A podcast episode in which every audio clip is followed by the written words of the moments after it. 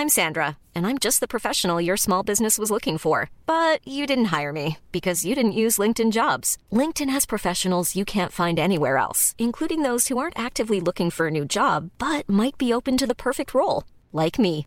In a given month, over 70% of LinkedIn users don't visit other leading job sites. So if you're not looking on LinkedIn, you'll miss out on great candidates like Sandra. Start hiring professionals like a professional. Post your free job on linkedin.com/people today. Que ya tenemos en la línea telefónica a la doctora Luz María de la Mora, subsecretaria de Comercio Exterior en la Secretaría de, de Economía. Doctora Luz María. Sí, ¿qué tal? Buenas noches, Hacienda. ¿Cómo estás? Me da mucho gusto estar contigo y con tu auditorio. Muchísimas gracias, subsecretaria. El senador Pedro Aces está en camino, viene de Palacio Nacional, viene corriendo. Estamos haciendo todo el esfuerzo por enlazarlo también, porque él es el principal interesado en poder platicar con usted. Pero nos adelantamos un poquito y me permito presentarla a usted a nuestro auditorio. Eh, la doctora de la Mora, subsecretaria de Comercio Exterior, es una mujer talentosísima muy preparada y una gran representante eh, de nuestro país. Ella es doctora en Ciencias Políticas por la Universidad de Yale, Estados Unidos, maestra por la Universidad de Carleton, Canadá, y es egresada de la carrera de Relaciones Internacionales del Colegio de México. Ella es una mujer extraordinaria porque tiene una experiencia bárbara en temas comerciales, en el servicio público, se ha desempeñado como jefa de la Unidad de Relaciones Económicas y Cooperación Internacional en la Secretaría de Relaciones Exteriores, así como jefa de la Unidad de Coordinación de Negociaciones Internacionales, la Secretaría de Economía. Muchísimas gracias por tomarnos la llamada, doctora. Y bueno, pues el tema que usted domina y que todo mundo estamos interesados, el tratado con Estados Unidos y Canadá. En términos económicos, doctora, ¿qué significa para México la firma de este tratado? Muchísimas gracias, Hacienda. Eres muy amable por permitirme estar contigo y con tu auditorio para comentar sobre la reciente firma y aprobación en el Senado de la República, el 12 de diciembre, eh, del protocolo adicional al, TELEC, al TENEC, que fue aprobado por el Senado también el 19 de junio pasado. Eh, yo creo que uno de los principales logros con este tratado es precisamente que México va a continuar eh, integrándose en términos productivos a la economía de Estados Unidos y a la economía de Canadá. México es parte esencial de la cadena de América del Norte. Y esto lo que también va a permitir el, contar con este nuevo tratado es que ya tenemos reglas claras sobre em, el tipo de em, regulaciones que nos vamos a dar los tres países a nivel del comercio de bienes, de servicios, agricultura, también en temas de inversión y en todo lo que se refiere a los nuevos temas de la economía, como son la economía digital, el comercio electrónico y prácticas eh, relacionadas con eh, temas anticorrupción, temas de coherencia regulatoria, temas de pequeña y mediana empresa y muy importante, temas de protección laboral y ambiental. Entonces, este conjunto de reglas eh, realmente actualiza el, el vigente que está en vigor desde 1994 y que nos ha permitido avanzar hacia eh, más oportunidades comerciales y también nos pone al día en términos de eh, pues, la nueva economía eh, del siglo XXI. Doctora, una preocupación que tenemos todos los mexicanos, pero muy en especial el senador Pedro Aces, por ser el líder de la central obrera más importante del país. Los trabajadores mexicanos se verán beneficiados sin duda con este acuerdo. ¿Es así, doctora? Pues eso es exactamente lo que nosotros estamos buscando, Asimba. Como bien indica, la actual administración tiene como una de las prioridades y en el centro de la agenda de política pública la reducción de la pobreza, una eh, cerrar la, brecha de, de, distribución, la brecha de ingresos, generar empleos formales bien remunerados y una de las razones por las que eh, tenemos el día de hoy el Tratado Unidos-Canadá modernizado es porque los particularmente de, Estados Unidos venía ese interés de asegurar que los beneficios de esta integración productiva se reflejen en el bolsillo de los trabajadores y en la calidad de vida de los trabajadores. Eh, uno de los anexos en este tratado, el anexo 23A, habla específicamente sobre libertad de asociación y sobre eh, negociación de contratos colectivos. Exacto. esto es congruente con la reforma laboral que promueve la actual administración del presidente López Obrador y con la reforma laboral que tenemos en vigor en México a partir del primero de mayo de este año. Y es congruente la reforma laboral con los, las disposiciones del acuerdo porque al final lo que se está buscando es que a través de eh, esta transición del corporativismo a la democracia sindical efectiva, la erradicación de los llamados contratos de protección y las negociaciones colectivas efectivas, realmente lleve a que haya una relación más eh, madura entre trabajadores y empleadores y esta eh, relación laboral pueda recibir beneficios para el trabajador y también pueda ayudar a elevar la productividad del trabajador. Entonces hay muchos beneficios que vemos en este nuevo acuerdo. Subsecretaria, buenas noches. Eh, esto habla de la confianza que se tiene en los tres países, ¿no? Habla de eh, este impacto económico que los tres países están mirando. ¿Qué opina usted sobre esto, este reforzamiento, esta confirmación de la confianza entre estas tres naciones?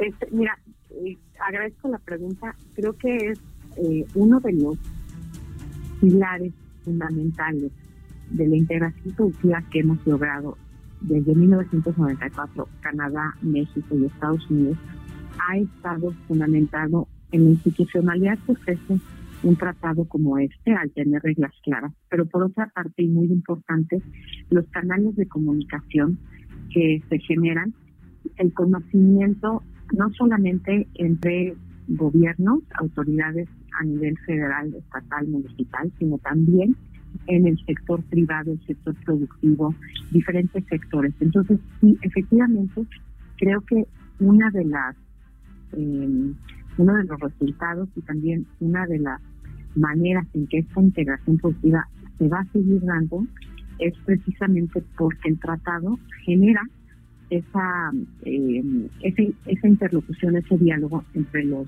tres socios que, como bien, pues en una sociedad, en una asociación, los socios tenemos que confiar unos en, los otros y cuando tenemos diferencias, tenemos también un marco para arreglarlo. Tenemos donde este, tenemos un foro para eh, reflejar nuestras diferencias y tenemos mecanismos para solucionarlos. Entonces, de ahí que eh, tenemos este marco del TEMEC y resulta una herramienta muy poderosa eh, para poder promover la confianza entre los socios.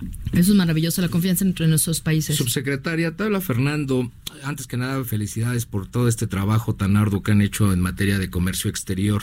Aquí la pregunta sería, la Secretaría de Economía se anota un tanto, pero también tiene mucho por delante. ¿Cuáles son las funciones de la Secretaría y en especial la, el área a tu cargo para aprovechar todos los beneficios de este acuerdo? Sí, eh, mira, eh, la Secretaría de Comercio Exterior tiene entre sus facultades precisamente la negociación de acuerdos comerciales, la implementación de dichos acuerdos y la defensa de los intereses de México en el exterior. Entonces, una vez que eh, tanto el Congreso de los Estados Unidos, las cámaras de representantes y el Senado, como el Parlamento en Canadá, hayan eh, discutido el acuerdo y lo hayan votado y eventualmente aprobado, entonces probablemente em, hacia la mitad del próximo año, mayo-junio del 2020, estaríamos viendo la implementación del acuerdo. En este sentido, nosotros como Subsecretaría de Comercio Exterior en la Secretaría de Economía tendremos la responsabilidad de asegurar que los compromisos que adquirió el, Estado mexicano como resultado de esta negociación y implementación de este tratado se lleven a la práctica. En este sentido, hay algunos temas, por ejemplo, eh, adecuación de algunas leyes eh, que estamos trabajando con el INPI para eh, modificaciones de algunos temas relacionados con derechos de propiedad eh, industrial, la ley de propiedad industrial, la ley de propiedad intelectual, la ley federal eh, de normalización, la ley de adquisiciones, son algunas leyes que nosotros vamos a tener que adecuar para reflejar nuestros compromisos. Pero por otra parte también nosotros vamos a dar seguimiento para dar a conocer al sector productivo cómo eh, se puede aprovechar el tratado eh, a través de las nuevas reglas que tenemos. Por ejemplo, reglas de origen, ¿no? Que ahora tenemos otras reglas diferentes para diferentes sectores, el sector autopartes, automotor, el sector eh, textil, por ejemplo, el sector químico, ¿no? La certificación del origen, explicar cómo se hace la certificación del origen, que ahora es más fácil hacerla que, que anteriormente, ¿no? Y así este, los diferentes componentes del acuerdo para que las personas, los, empresas, los empresarios, exportadores, productores que pudieran aprovechar el acuerdo, ya sea para exportar o para importar, tengan claridad de cuáles son esas reglas. Doctora, pues muchísimas gracias. Tenemos una última llamada y tenemos muy poco tiempo. Si nos regala brevemente la respuesta. ¿Qué tal, subsecretaria? Buenas noches. ¿Cómo está? Habla el licenciado Miserachi. Una preguntita. ¿Cuándo podremos comenzar a ver los beneficios tangibles del TEMEC? A todos los mexicanos nos interesa que México crezca, ¿no? Por supuesto que sí. Mira, los beneficios del TEMEC en la economía mexicana se verán reflejados de manera diferente en cada sector económico debido a los flujos comerciales y a los distintos niveles de integración productiva. Sin embargo, creo que el primer gran beneficio que vamos a ver para México es el hecho de que se acaba la incertidumbre que habíamos vivido desde que se inició este proceso de negociación a partir de 2017, en agosto de 2017, pero incluso antes, ¿no? Entonces, eh, el hecho de saber cuáles son las reglas y el hecho de saber que esas son las reglas que nos van a decir por los siguientes años, pues va a, eh, esperamos, redundar en que haya más inversiones y haya más oportunidades económicas, haya mayor, mayores niveles de empleo y que la economía mexicana pues detone ese crecimiento, ¿no? Doctora. vemos que es, son beneficios No, bueno, no, nos deja muy ilusionados. Muchísimas gracias, sobre todo, doctora. Motivados. Motivados, porque eh, por, por habernos recibido la llamada, le agradecemos muchísimo, subsecretaria. Y si me permite, la, la vamos a, buscar nuevamente con su excelente equipo de comunicación social. Efren, eh, digo, tipazos que tiene usted, Efren y Jesús, tipazos que tiene usted ahí de comunicación social, para invitarla un día aquí a la cabina, si nos da la oportunidad estaré muy contenta de estar con ustedes. Les agradezco la oportunidad de estar con ustedes y con su auditorio. Y felicidades con su programa también. Muchísimas gracias. Gracias, doctora. Son las 9.30. Nos damos un corte comercial rapidísimo. Hi, this is Craig Robinson from Ways to Win. And support for this podcast comes from Invesco QQQ the official ETF of the NCAA. Invesco QQQ is proud to sponsor this episode and even prouder to provide access to innovation for the last 25 years. Basketball has had innovations over the years too. We're seeing the game played in new ways every day. Learn more at Invesco.com slash QQQ. Let's rethink possibility. Invesco Distributors, Inc.